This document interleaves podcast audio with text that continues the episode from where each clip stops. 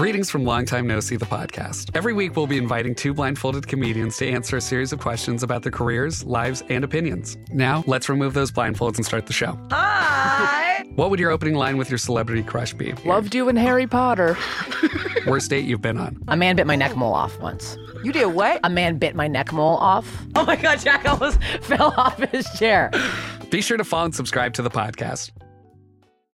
When you visit Arizona, time is measured in moments, not minutes. Like the moment your work stress disappears as you kayak through the canyons. Or the moment you discover the life changing effects of prickly pear chocolate. But nothing beats the moment you see the Grand Canyon for the very first time. Visit a new state of mind. Learn more at hereyouareaz.com.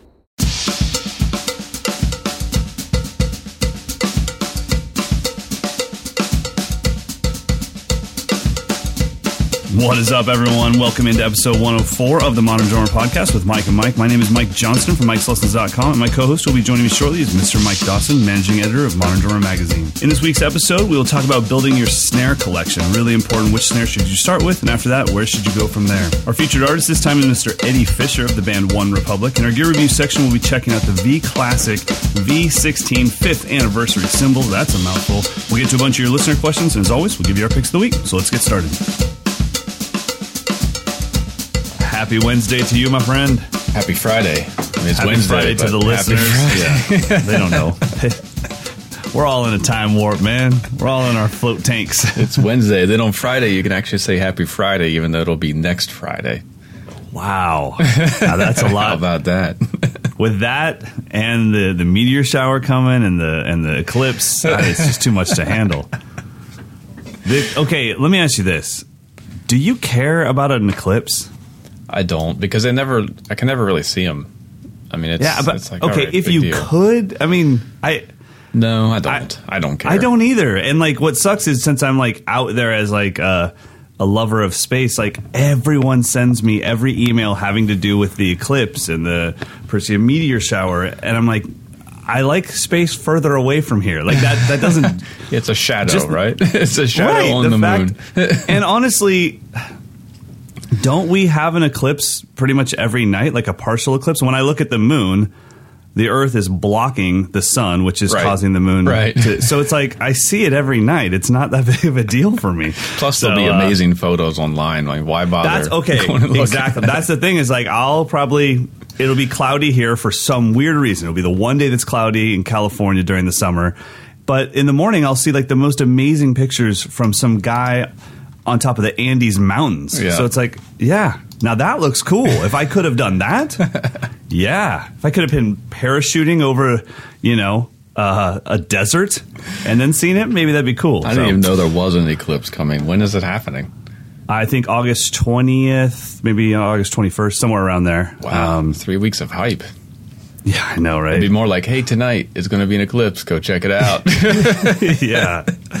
Uh, I'm not. I'm, I'm not anti-eclipse by any means. I just, it's just people are making it like such a huge deal because it's so rare, and I and I get it. I, what's really rare, honestly, is just the size of our sun, the size of our moon, and the distance of those two from the Earth to create an eclipse. That is a rare thing in any solar system. Uh, normally, if you had a moon, if our moon was further away from us, then you wouldn't have a total eclipse. So the distance is phenomenal. But like I said, every couple you know weeks I get to see like this little sliver of a moon, and I'm like, well, that's kind of an eclipse. like it's just at night. So, anyways, Don't now hate the on the moon, space man. Stop hating on the moon. My band's called Man on the Moon. I'm I'm, I'm down. we man. need that moon. We got to have tides and everything. We yes, need that thing. we'd be in a lot of trouble without it. There's a there's a scientific uh, special that you can see on iTunes. I think it's called like "What if the moon disappeared" or something. And yeah, it's it's one of those uh,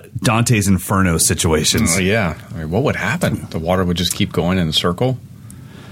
Well, uh, we obviously we wouldn't have tides because that's what you know the moon Oh, yeah. is creating that. But I also think the moon is keeping us in our orbit as well because it, it has its own gravitational field Ah, or pull. okay. Um, so a lot of bad things would happen, but it, let's not imagine that right now. Let's talk some drums, man. Let's talk some drums. How has your drumming week been? It's been a down week. Uh, Yeah? well, there's been there's been a good positive development. It's just a creatively a down week. I had like a lull Okay. of just like no ideas, and I feel like I was playing the same thing over and over again. And I know that just that'll pass. You know, once I. It's I weird. I can't relate to that. I just am always chock full of fresh ideas. It seems like it's like a two week cycle for me. I'm like Right. having a good time, and then I hate myself for a couple weeks, and then so I'm So going to you have change your own mood, your own moon that pulls your tides. Yeah, I've got my creative Got tides. Yep, indeed. Mm-hmm.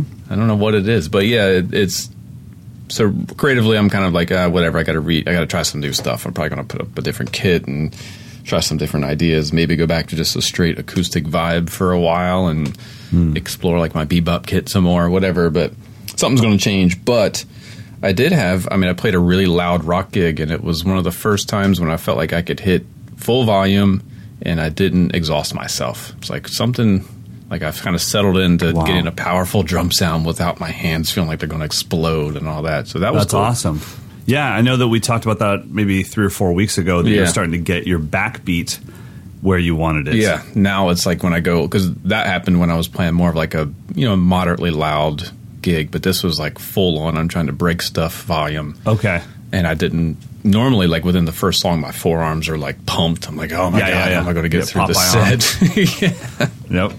But this was like cool. At the end of it, I didn't have any blisters. I was, I mean, I was sweaty, but I wasn't like, I didn't feel like I'd done a bunch of push-ups. So That's awesome. I don't know what what changed, but I feel like maybe just my stamina is, is hit a hit a nice plateau, which is good. Not a boy. Visiting GNC, taking your supplements. Proud you, man. It's probably all steroids I've been eating. It could be that. Yeah, just chewing them up. I'm, I'm with you. I uh, I just shoot them straight into my ankles, and then I get on my Pearl Demon drives and I let it rip. That's how I do it.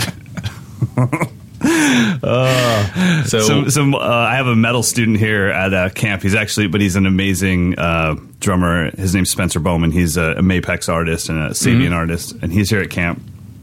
And he just sends me a text like right before the camp started, and he's like, "Hey, I just wanted to let you know everything's cool. I got my Pearl Demon drive with me, and I'll just hook it up to your broadcaster, and we'll be fine." And, and I, but I, I was kind of in a stressed moment, so I read it serious. I was like, "No, all caps, three exclamation points. You will not be playing a double pedal on my kit." And then I like, I was like, "Oh, never mind. He's kidding." Okay. And then, I was like, "Whew." Man, we've had that quite a few times at camp where he knows how to people come in. Yeah.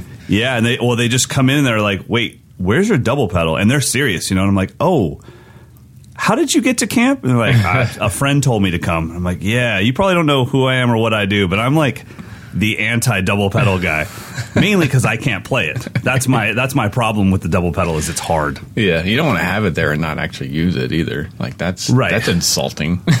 right. totally, totally.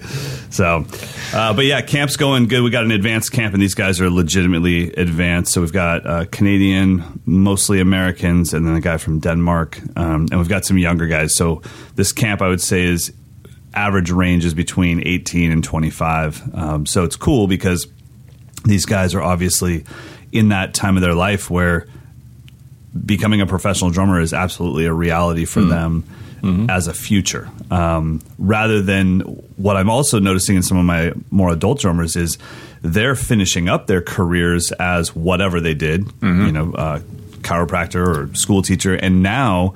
In their 50s, they're considering becoming a professional gigging drummer, which Right, is awesome right, that we yeah. even have that option as musicians. yeah, yeah, I'm seeing that trend too, which is, is which is great. I mean, I'd I'd love to see.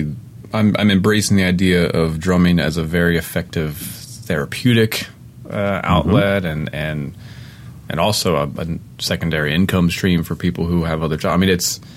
I don't think there's just one path, and I love that. It's like whatever drums mean to you, let's get the most out of it. You know.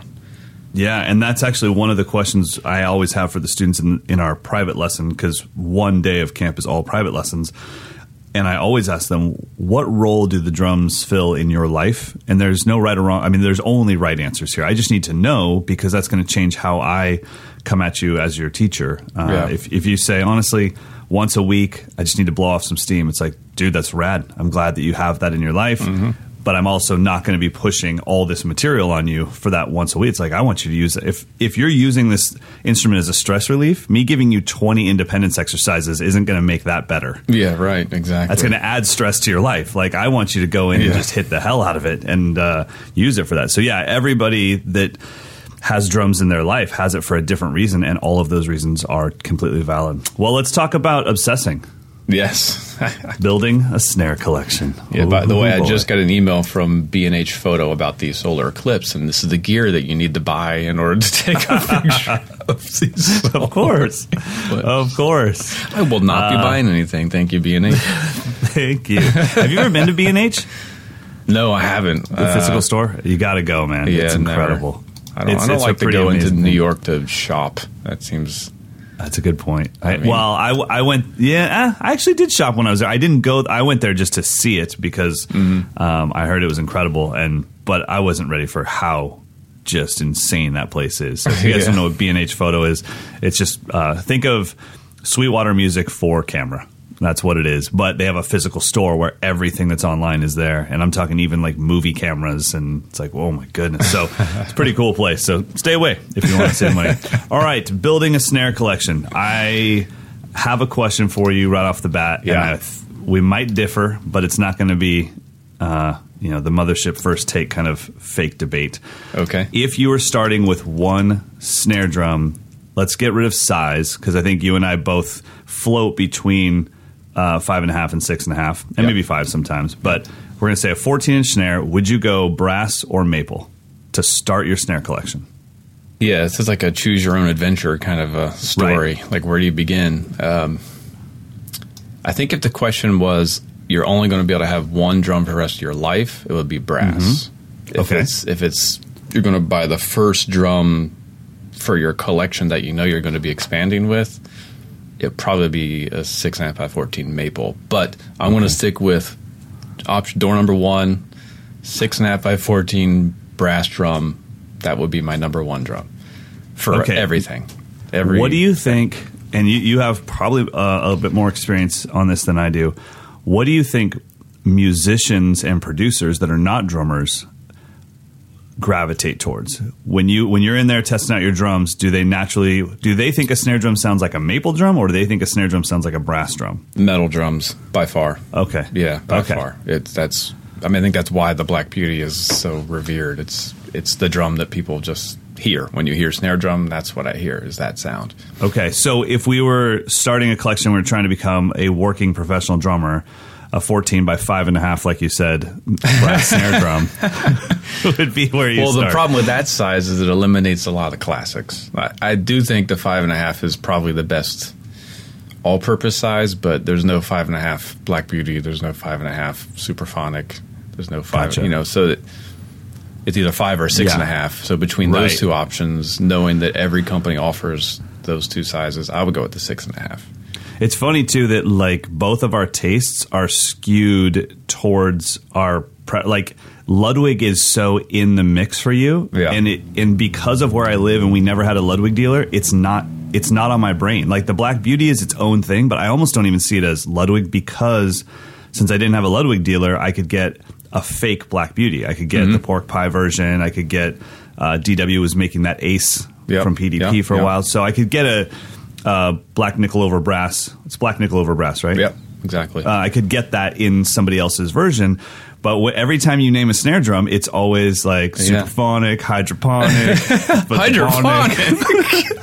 yeah, you got to keep your, you know, your your rosemary and your thyme. You got to keep that well irrigated, right? You're definitely from California, aren't you?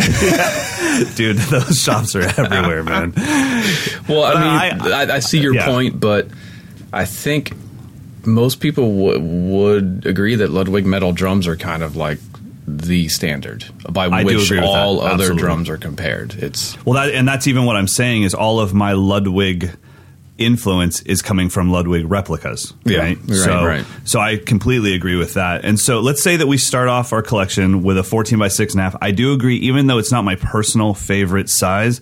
What I do like about it is that it it's more versatile. I, I've Totally, never had yeah. a six and a half that I couldn't tune up tight enough. Yeah, and Right. uh, yeah, like Bill Stewart uses a six and a half by fourteen bronze, I think, or brass. I mean, you can play bebop on it, but you Yeah, it's can't definitely play not like the hard sound. rock on a five. Sometimes it'll Right. It'll they do have a out. they have a volume ceiling. Yeah. Um, and they have a feel ceiling. Like you feel like you're not getting enough out of the drum. I noticed it Um, because I was just in rehearsals for this gig. I was just trying different drums. I took a shallow drum, and I could feel the bottom head. Like I could Yes. actually feel it. Like this head's going to explode. it's such a weird thing, and, and it is a feel thing. You have to have a 14 by 5 or shallower and just bash it to realize, like, yeah, I'm hitting. It almost feels like you're hitting wood.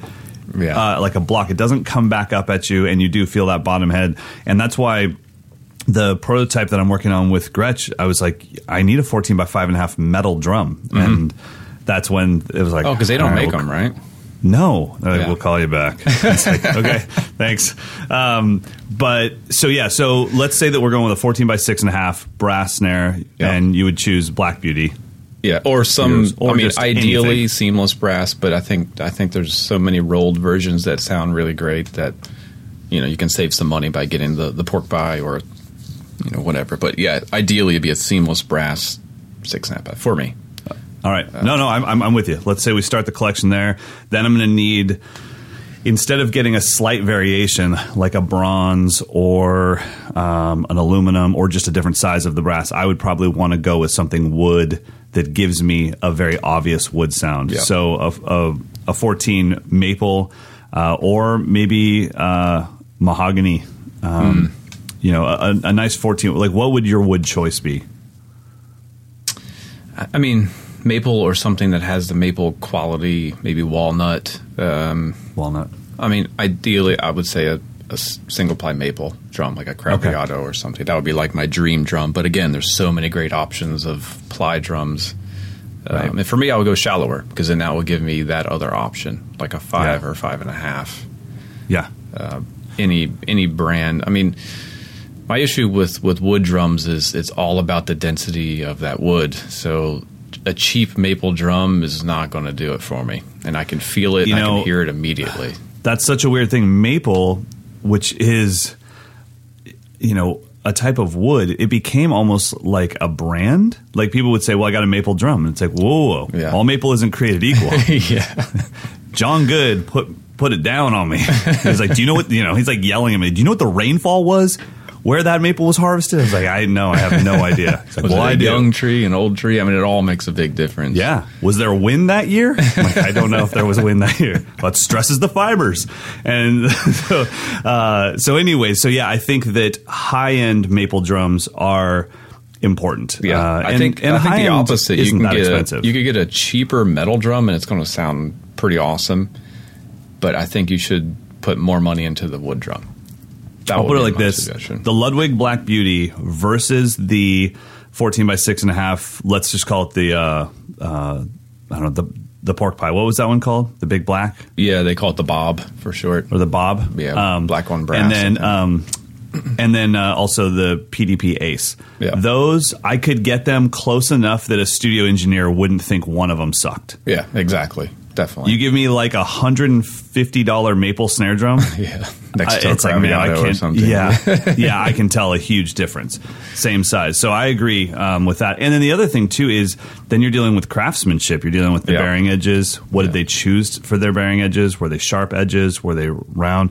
Uh, so just so you guys know, if you want a really warm vintage sound, you're going to look for rounder bearing edges. If you want a nice modern crisp attack, then you're going to want sharper bearing edges, and both are fantastic. But you can tell a difference. My my 14 by 5 broadcaster snare, which has the three ply shell and the full on round bearing edges, that is its own animal compared to any snare I own. Um, it really does one thing and does it really well, but it's warm and, Yeah, and dead yeah. and thuddy. Yeah. Um, and and I, and I love it. I mean, it's it's still on. It's my side snare on my kit, and I can. It's pretty versatile. I can kind of do anything with it. Okay, so let's say that we have our maple snare drum taken care of, and we've got our Mm-hmm. brass. Do you go new material, or do you go odd size, like a twelve by five or a thirteen by six and a half? What's your next snare? Hmm, this is again choose wisely. Um, Mm-hmm. So I've got a deep brass and let's say a shallow maple. I would not go into weird stuff just yet. Okay. Um, I think the maple drum will cover the wood sounds. So Right. I would go to back to a metal drum, probably get a shallow aluminum drum. That would give maybe me like a maybe like a Ludwig Acrolite. I don't know. just okay. I mean because that has a certain quality like the brass drum is going to be like your classic snare drum. The aluminum's going to have that vibe. It's going to be vibey. It's going to sound you Yeah. can get it to kind of like overdrive in a really cool way. and it's not I, when I you know I have the I have a brass, a bronze, and a copper here, all in the same sizes from Gretsch, and it's you got to be really particular to tell the difference between them. Mm-hmm. There there are differences, but I mean honestly, an engineer would be able to probably EQ out the differences that are there. Yeah. but my aluminum is. I don't even. I almost don't even consider it a, a, a metal drum. It's its own animal. It's Yeah. its own material, and there are differences. I have a 14 by five and a half USA aluminum, and it's uh, it's like solid. It's the same thickness as a maple oh shell. yeah, that's a So it's different, CNC'd different out. sound. Yeah. That's a different thing. Yeah. And then you have the rolled uh, stuff like you would get in an acrolite, and that has a totally different vibe. Yeah. I think an acrolite is just we've talked about it obviously uh, Yeah. way too much, but I think it is one of those ones where because of the price and because of the material and the quality that Ludwig puts out with that. You just get one. You Yeah, just have it, exactly. and you don't. You you can't predetermine the situation that you're going to use it for, but there will be a moment where you're like, "Let me go grab my acrolite Yeah. Yeah. So, so yeah, okay. So we've got those three now. How many snares? What's the number where it's too much, and you're getting to the point where it's like now I'm just buying them because I'm addicted. Well, I don't think we've gotten there yet. I think we've got three drums. So Oh, I- I all the spouses of all of our listeners are like, "No, you're there, you're there." All right, let's just turn the podcast off. The fourth drum that I would pick would be that would be where I would think, all right, where, where do I need to go with this? Do I need to go something really weird, or do I need to go something vintage, or do I need to Right. go uh, just another variation? What's missing, really? Yeah, right? what's missing? I mean, you don't have a deep wood drum. Rather than going six and a half by fourteen, I would probably go eight by fourteen to give me that Okay. vibe. okay? Um, really, again, any kind of wood, uh, maple will sound good, birch will sound good, but just having the deeper drum will just open up the palette to, you know, a whole lot of different stuff. Yeah, and you know what? In my collection, I, I went with materials over sizes, obviously. Okay. So I have a ton of 14 by five and a halfs in a du- bunch of different materials. So the one drum that I always pick out to change things up is your guys' uh, 13 by the Oh, the six by um, thirteen, yeah, six by 13 solid cherry. That is Yeah. my drum that sticks out more than any of my other drums. And I don't know. Bruce made that. yep. Bruce Hagman. At RBH? Yep. I mean, I'm, I know he's a master craftsman, so I'll give that some of the credit and the size and the material some of the credit, but it records so good. Yeah, Um, that drum is really kind of special. yeah. it's it really is honestly, and it's uh, there's a reason you guys don't have it back yet. Like, still testing it, Mike. Year and a half later, still just Going through about a it. dozen heads, and you know, I'm still working on it. Yeah, but- yeah. I'll let you know. I'm going to start checking out bottom heads next. But I mean, that's a good. You made a good point. Like, so I would tend to go deeper, bigger drum because I tend to play styles of music that require that sound. Where Mm-hmm. if you're playing more fusion, R and B, pop, then a shallower thirteen, like you said, is probably the better choice to fill out that quartet. Yeah, and the 13, it will also give you a completely different cross stick sound because you can't get that Hmm. sample one. It gives you a, a more woody cross stick sound because more of your stick hangs off the end. And I find that sound a lot in Steve Jordan records Oh, where yeah, it's like, yeah, it's not tell. the Vinny cross stick. It's Yeah. like this weird in between. Is it a cross stick or is he hitting the snare Yeah. as a rim shot? I can't tell. and I get his- that out of a 13. I think his signature drum is a thirteen, so that makes Oh, sense. is it with Yamaha? Yep, that makes sense. He's There probably using that a lot. yeah, so that's so, and- we've we've taken different forks in the road, but I think they're both. It makes sense, Right. I think both of us would call each other and borrow each other's snares. Right. Give me your You'd fourth be drum. like, dude. oh, goodness gracious. Okay, so this is by no means scientific, but we are saying start your collection with a 14 by 6.5 brass. Uh, or if you can find one, I, I would start my collection with the 14 by five and a half brass. That's what I'm playing. Yeah. That A and F snare that I have is a 14 by five and a half. Mm-hmm. Uh, it's also a very dry brass snare because of the patina and everything. So it's we'd start with a metal drum, then we get in our shallower maple snare drum or wood drum in general. Yeah. Then from there, get something a little off, like a Ludwig Acrolite or an aluminum drum that just fills some gaps of your sound. And then after that, choose a size that covers a spectrum that you don't have in your setup. Yeah, I think that's so four drums, good snare collection, and you're not technically obsessed. Yeah, and I think even if you went five and got the other version of whether that you or I picked, that's it. I think you've got Yeah. all of your basic sounds covered I agree. there. Because you can get you can get a vintage sound by detuning it and taping it up on any of those drums. Yeah. I mean- Another way to do it is just make a lot of drum friends and just call them and be like, "Hey, dude, I've got a session. Can I borrow your Black Beauty?"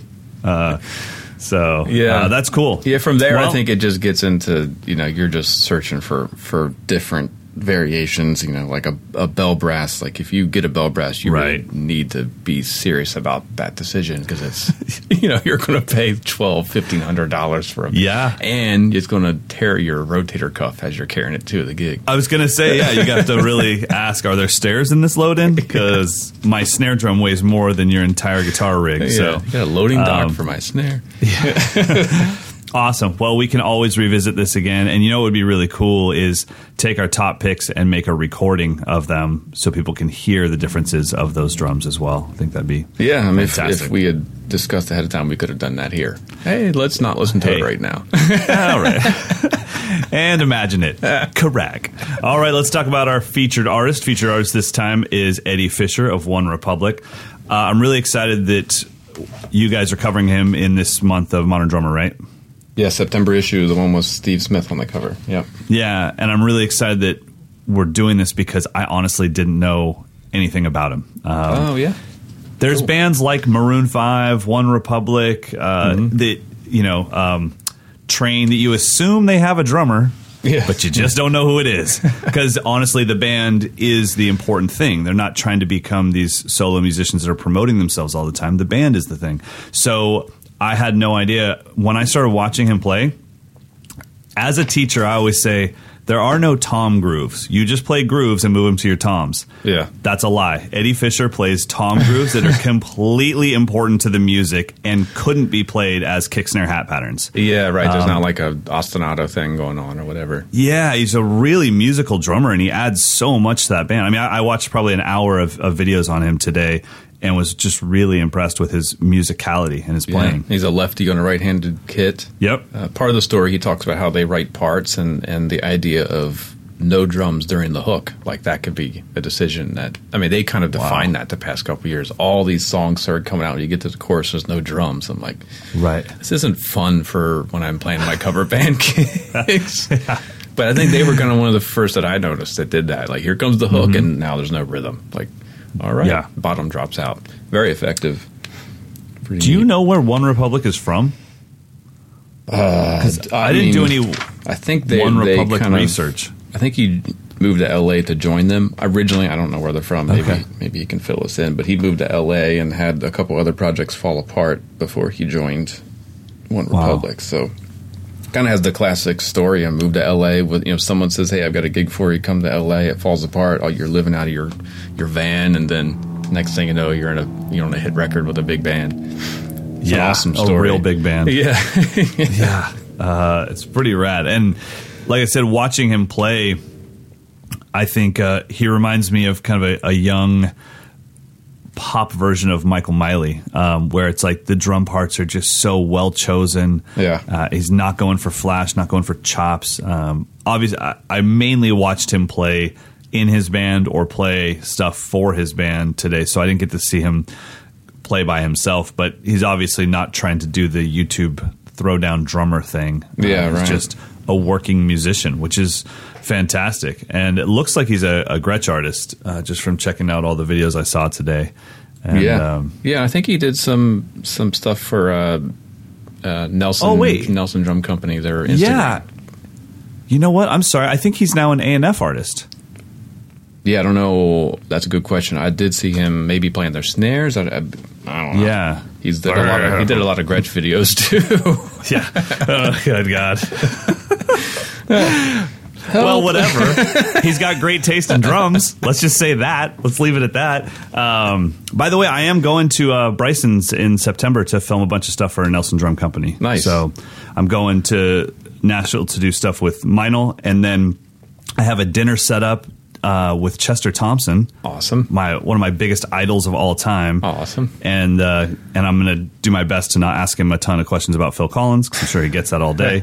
and then uh, I'll go do stuff stuff for Bryson. So, but uh, so as far as what he does, do you know if he does anything outside of OneRepublic, or is that taking up all of his time right now? I haven't heard anything. Maybe maybe he's doing some session work. I haven't personally heard anything. I mean, I think. Cool.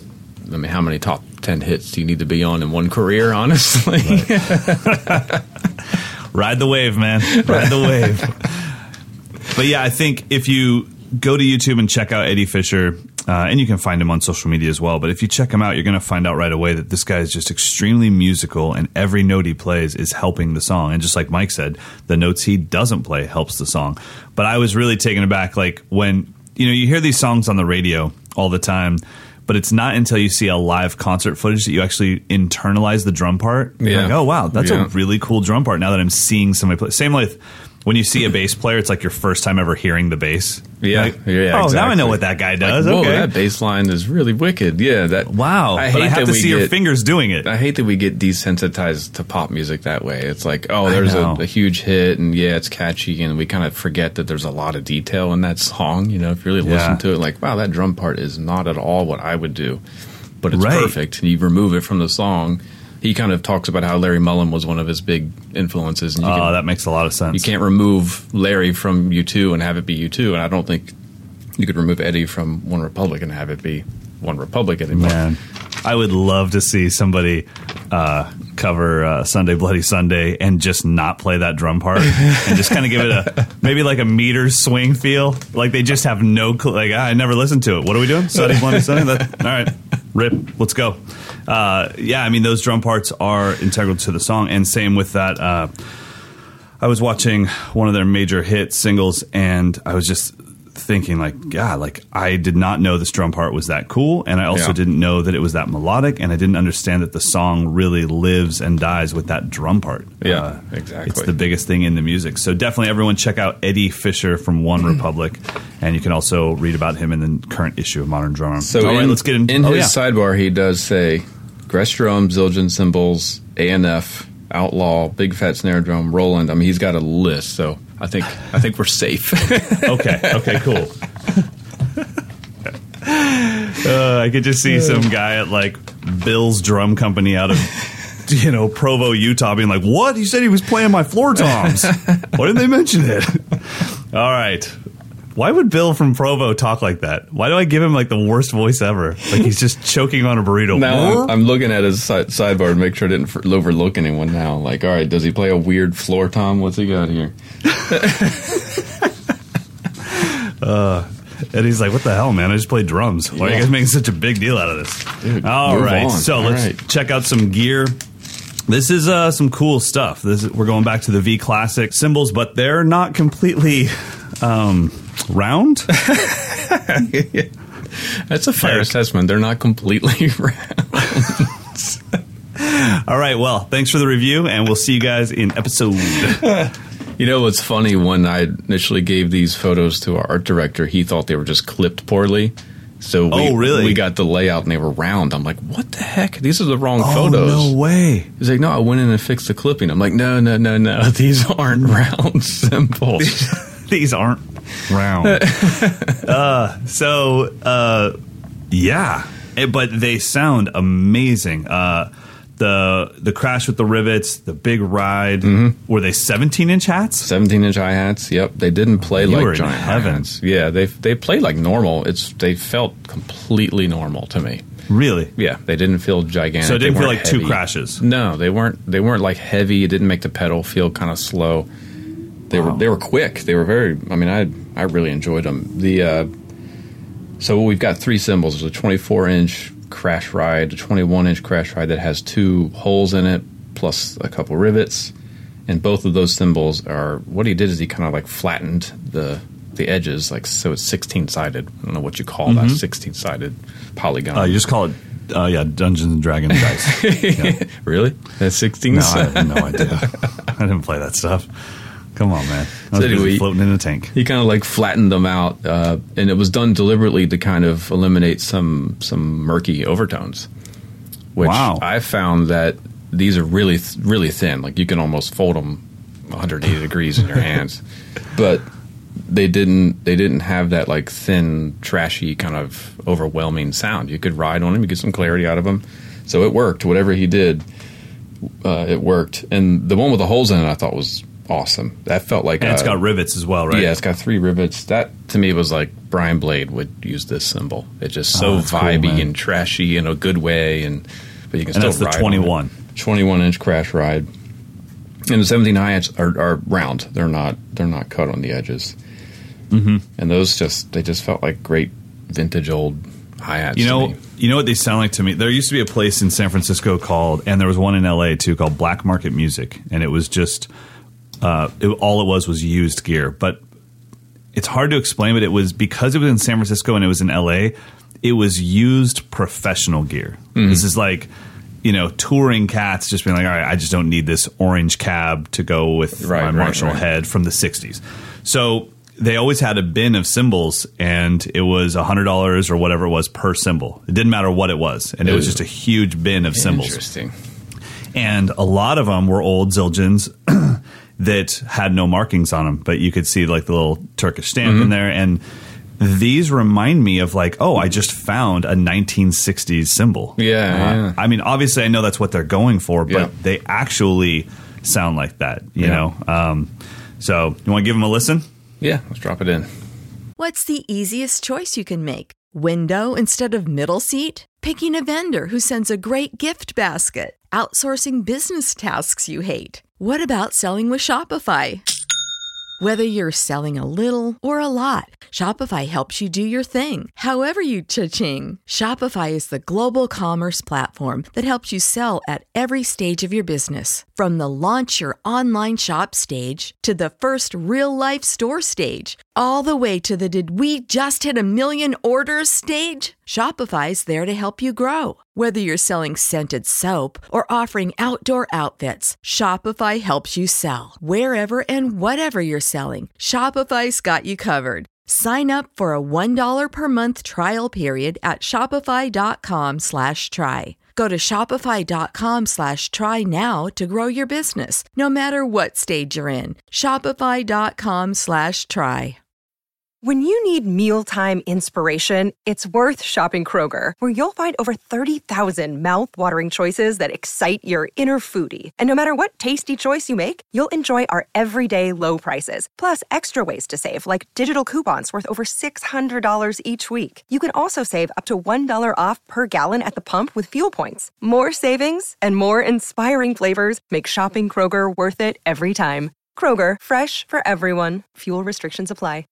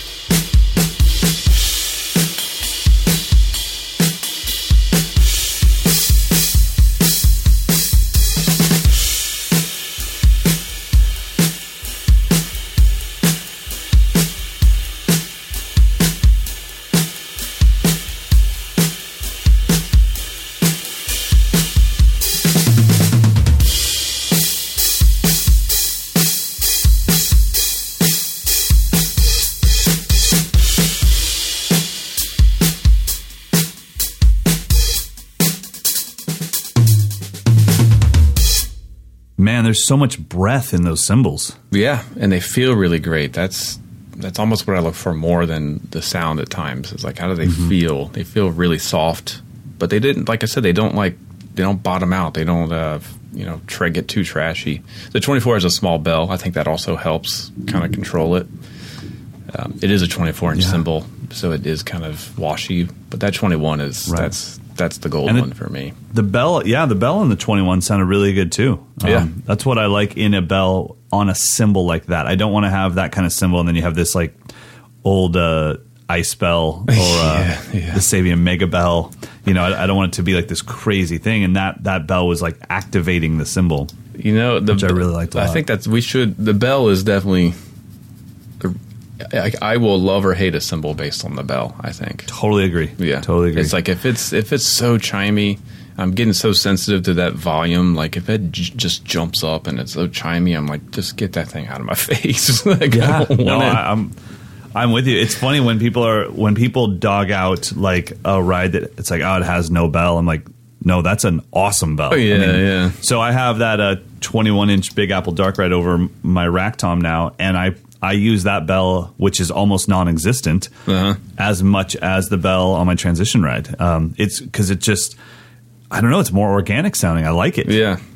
You know what? Kind of kind of reminds me. Have you ever hit like uh, just thinking of for whatever reason hitting a metal uh, handrail and the kind of the Oh, yeah. the overtones that kind of come out of it. Yeah. I feel like that's what the small bell kind of gives me. That like Yeah.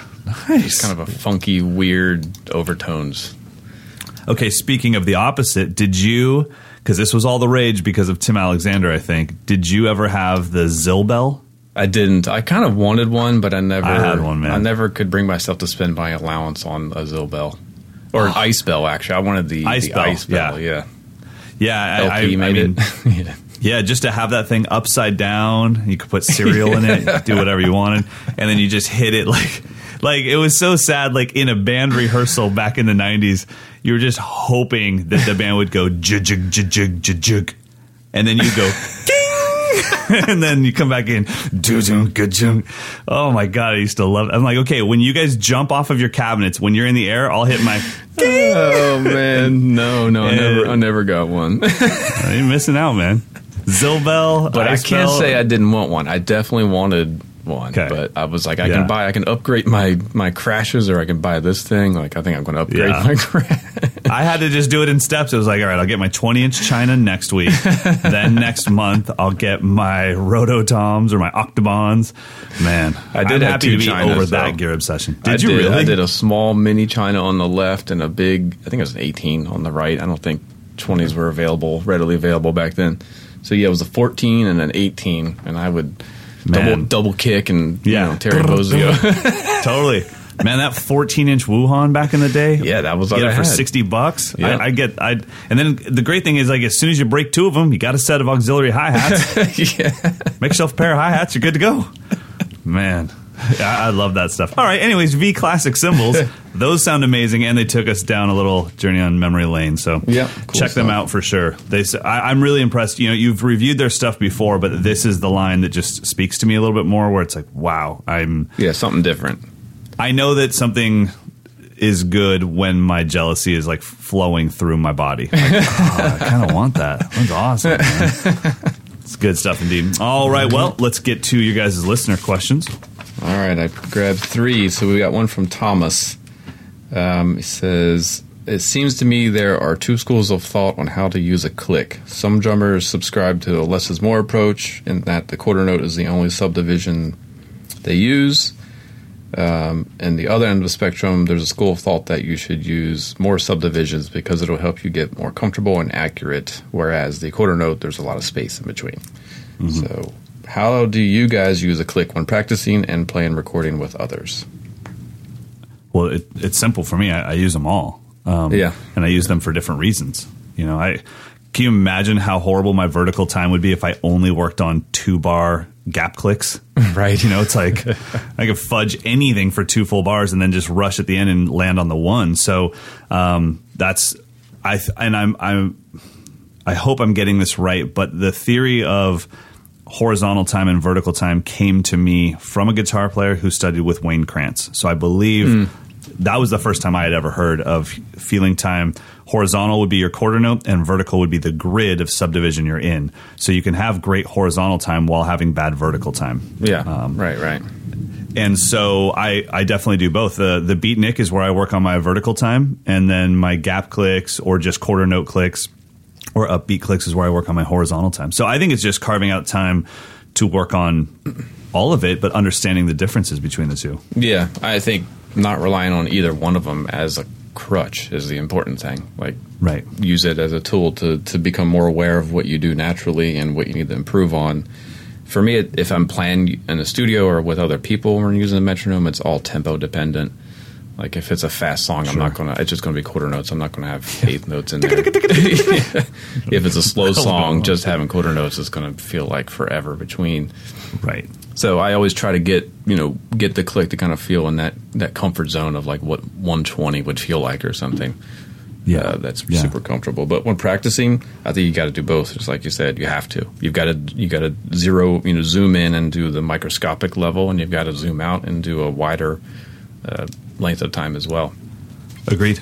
So there is no answer. We just You know what's great though? What I in this year of time, what I'm finding out though is you can work on your time while practicing other things. Like I Yeah, now yeah. always have a click on and am doing something with it, whether it be a gap click or an upbeat thing, but I'm always I've always got some sort of weird click thing happening while working on new patterns and Yeah, exactly. working on grooves and everything. So it, it eventually just becomes part of it. Yeah, it's like time and dynamic should be part of everything you practice. If you're not using those two things, then you're not you're not making music. You're not. Yeah, I'd say the only time I'm not using a click now is when I'm honestly learning something from scratch and I, I can't even play the thing. So Yeah, there's no yeah. reason to have a metronome on. But once I've got it figured out, as soon as I can repeat that pattern, the metronome's on. Right.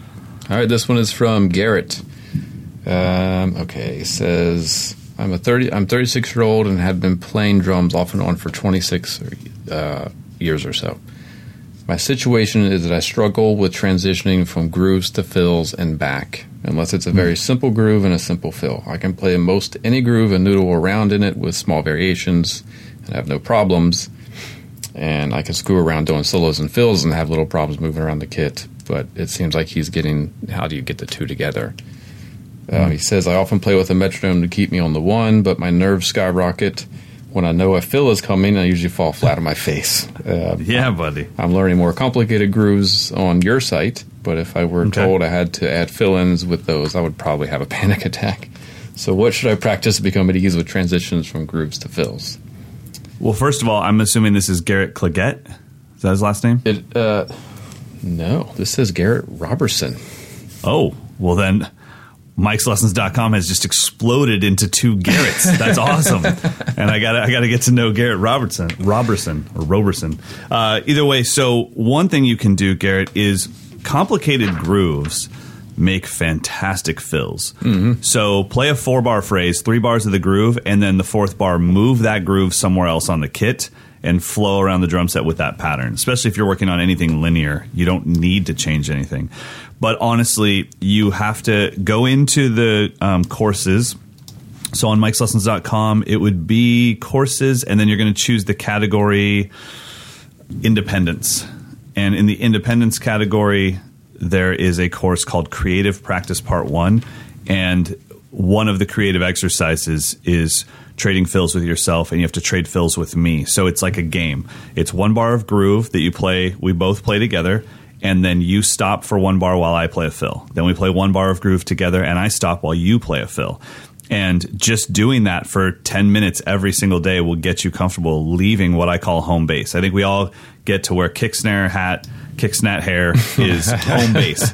And we look over the floor tom and we're like, screw that. I'm never going way yeah, over there. yeah. So you just got to get used to leaving it. The more that you practice it, the better you're going to get at it. Um, and thinking that you can practice more advanced fills and more advanced grooves and somehow this problem will be fixed is the wrong way to go. The problem isn't your grooves and the problem isn't your fills. The problem is the transitions. You have to practice that transition just like anything else. Yeah, I mean, the only thing I could add to that would be more of a more conceptual idea, and that I, f- I find that if anything is giving you anxiety when you're perf- trying to just play drums, that means you haven't spent enough time practicing that specific thing. It's always hours, right? Yeah, it's just hours. So whatever fill you're trying to throw it is probably like me trying to use a big SAT word in a sentence. Like I'm gonna, I'm just when I get to that point Mm-hmm. of using that adjective, I'm not, I don't know what it is. I'm going to mispronounce Right. it or whatever. So I think you got to be more patient with adding new ideas to your playing. And you know, I, I was just talking to uh to my student Nathan about this last night. You kind of have to be aware of what can you do right now. Like what do you have complete control over, and then you have to assess all the stuff that's easier than that or more basic than that, and do you have complete control over all that stuff?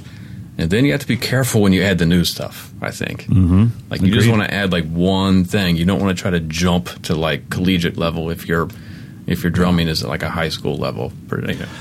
I also think you have to learn how long it takes you personally to use your new vocabulary. So for me, if I learn something brand new today, I'm probably four to five months away from it showing up in my playing naturally. Right? Yeah. The two month period is where I think I have it down. I throw it out and it and it completely train wrecks. Yeah. And I'm like, oh yeah, I guess it's not there. Honestly, usually it's when I forget that I ever learned it in the first place is when it finally shows up naturally. Yeah. It's all about. But it's a long process. Yeah. Yeah, it's Be a real long patient. process. You'll get there. Hope that helps, Garrett. All right, last one comes from Miles. Um, he says, I'm very slowly upgrading my cymbals from starter cymbals to professional level. I've already bought hi hats and I'm now looking at buying a ride. I play all different styles from rock to jazz to metal to Latin and everything in between, so I want it to be very versatile. Ri- what ride cymbal would you recommend? Ooh. That's a Man. toughie. That's that's that's the holy grail search right there. Yeah. Um, I did I ask uh, Paul Francis at Zildjian that very question, like, what would be the Holy Grail ride cymbal? And he said 20 inch A medium ride. So anything, any brand, whatever your preferred brand is, a 20 inch medium ride will get you through. Will probably get you through everything except for caveman rock, where it'll just not Yeah. be loud enough. But even that, I can use that medium ride with a rock band for sure. Yeah. Um, so that would be my suggestion. Don't try to go too crazy with anything specialized or fancy. Just get a general medium 20 inch ride from whatever brand you like. Yep, exactly. I'm with I'm with you on that one. Well, that was easy, which is good because I uh, I've got advanced camp, and these guys are no joke, man. Uh, we'll get to our picks of the week in a second, but this has been a fun week. The my dream for an advanced camp is that it's a nine person lab, and I'm actually just keeping us on track schedule wise. Right, right. but I, it's not the teacher and eight students and you do what I say. It's like, okay, we are going to work on this, and I'm one of them. And uh, yeah, I feel bad because I'm like, I, I shouldn't be practicing during your guys' time, but I'm practicing with you. But I do have to get up on the stage, and I, I make sure that I'm practicing something that's as difficult for me as what they're working on. And I do have to get up on stage and show them, like we all have to get up on stage and say, okay, this is where I got with it in my 25 minutes. Yeah. and it's it's a little revealing because you want to be the teacher. You want to be like, no, no, no, I I don't ever mess up. But it's like, well, I was able to get three notes out of this thing down. So here's my three notes. Have you ever had Think someone come in that you're like, you shouldn't be here, dude? Like, just go home. Like home. too good? Yeah, just just go home. Work on your own stuff. You know, uh, I would say, oof, I would say that that probably my only talent is finding what you can't do. Yeah, right, right. Yeah, that's a good so point. uh, I do talk to him about it and say, look, just so you know, when you get home, I'm going to give you a lot of stuff while you're here this week. When you get home, I- I'd rather you not focus on it too much because you are so incredibly good at this thing you're doing. You might be able to be like one of the best in the world at it. S- stay with it. Yeah. Um, don't go home and be confused and be like, okay, so I'm supposed to be this polyrhythm guy, and it's like, no, no, no, stay with that pocket thing you got going on. I mean, this camp has some serious players. I mean, yeah, we have you know endorsed touring artists that are here at this one, so these are legit players. And what I love is, um, I, I just heard um, somebody was telling me that. Uh, Matt Greiner from August Burns Red was just on a podcast talking about how much he's getting into the courses on MikesLessons.com and they're helping him out Oh, with awesome. growing as a player. And it's like, you can be a pro at something and still be lacking at something else because you spend all your time being great at one thing. Yeah, so, um, so yeah. So I luckily these camps are just heaven, and we are definitely going to keep uh, moving the conversation forward about you, myself, and Carter doing a camp in New York. I think that needs to Dig happen it. next year. so, I'm down. alrighty. Well, let's get into our picks of the week. Do you have a pick, pick of the week Chipper, here? Do I have a what? Do you hear a pick of the week? I, I don't know. My my mouth stopped working for a second.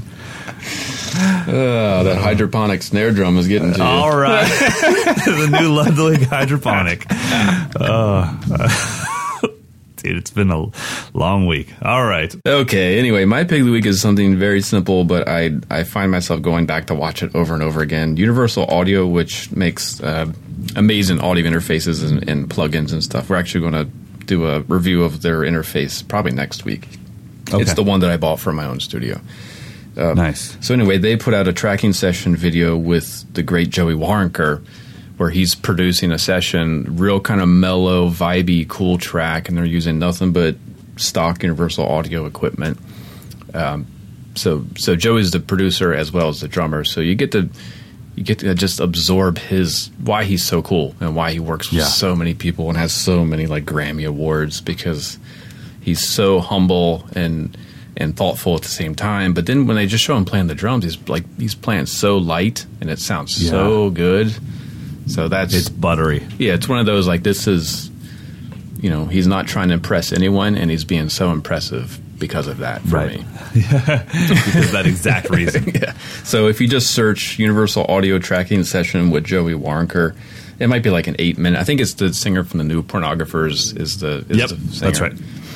So it's but great. it's really good. And yeah, as soon as he starts testing out the snare drum, then you just go like, uh, yeah, that's kind of what a snare drum sounds like. Yep. And that's what it's supposed to say. And it's just pure. I think, uh, you know, Ash uses those. Um, I'm pretty sure Ash is using UA stuff as well. He's got the Apollo stuff. And, um, I mean, it just, it does its job, right? Yeah. No line noise, no, just It warm. sounds great. Yeah, we'll definitely do overly a full colored. review of it. Sure. No, I, I think that's fantastic. Well, my pick of the week this time is something that uh, I'm sure was recorded with Fantastic Gear, and that is Benny Greb's new album, Grebfruit 2. Uh, the reason I'm using that as my pick is because I've showed it to a few people, just, you know, they're hanging out in the studio and showed it to them, and they did not know. They had no idea that that was Benny singing. Oh, really? they did, yeah, they were they were just like like man, what a cool band. And I was like, what do you mean band? You know, this is all Benny Greb, right? Like, this is uh, musicianship on a on a grand scale, indeed. yeah. So, have you heard any of it yet? I have heard it. Yeah, it's it's cool. I mean, I, I haven't really dug into it enough to have any major comments. I thought it was pretty daring of him to do that Vinnie track. Well, I that's the that. second time he's done it. Oh, is it? So he did it on Grebfruit One back when he was 21 years old. And as far as I recall, he submitted it to Vinnie and just never heard back. So he didn't use I'm Ah. Tweaked. Um, so I would assume now that he's one of the most famous drummers in the world, he was probably able to get a direct line to Vinnie and be like, "Can I do this?" Um, yeah. So he's got that. He's got uh, "Jesus He Knows Me" by Genesis on there. Um, and uh, but it's actually it's funny the the more mellow tracks and the less drum centric tracks are my favorite on the album. But I think it's amazing, and Benny is always the one thing that you can always count on Benny Greb for is quality content. He doesn't Yeah. ever half put anything out. If he's going to do it, he's going to do it. And he's got I a just- sound. I feel like he's he's got to that point Oh, yeah. where he hits a drum once, and you're like, "Yep, that's Benny Greb," and that's Totally. kind of That's where we all want to get to. Yeah, Yeah, and what's funny too is now he's got so much of a sound that when someone else hits a drum once, it's like, oh, you're influenced by Benny Greb. You know? and, And like, that's- I no, mean- it's actually Steve Gadd. totally it's so funny like so i put out i don't know if you saw on instagram i put out this quick video about just replacing the first note of your groove with a left foot uh-huh. And that was it. And it was just a groove. And and to- everyone's like oh man really getting into Gadd lately huh? And i'm like what? No i just you know that people have been using this since it was called a sock cymbal right? Like it was, but it, but at the same time it's like those guys guys like Gadd and garibaldi just have that everlasting influence. And when you hear something, it just becomes a Gadism or a Garibaldiism or a Grebism. So Yeah. it's it's it's pretty cool that he can you know start to make his way into that world of just legendary drummers with legendary sound. So check out Grebfruit two; it is awesome. All right, buddy. So I'm going to get to camp, and uh, I will see you uh, in two days. yeah, yeah, or next week. Well, yeah. I will see you next week in two days, and we'll just keep confusing everyone. Everyone, have a great week. Please, if you can, uh, wherever you find your podcast, just go to uh, go there and give us a review. That stuff helps, and we do read those things. And Mike and I send them back and forth, and they're really cool. And also, if there's a place that you'd rather be listening to us rather than where you are listening to us, let us know so that we can have the powers that be submit us to wherever we need to go. So uh, you can always email us at mdinfo at moderndrummer.com. And Nailed until it. next week, Nailed it. I got it down, dude.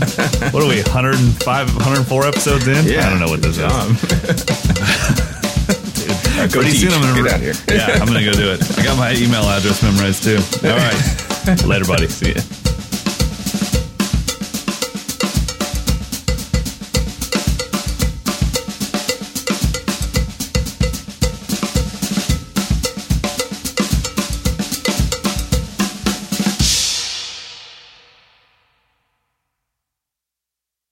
This is the story of the one. As head of maintenance at a concert hall, he knows the show must always go on. That's why he works behind the scenes, ensuring every light is working, the HVAC is humming, and his facility shines. With Grainger's supplies and solutions for every challenge he faces, plus 24 7 customer support, his venue never misses a beat. Call quickgranger.com or just stop by. Granger, for the ones who get it done.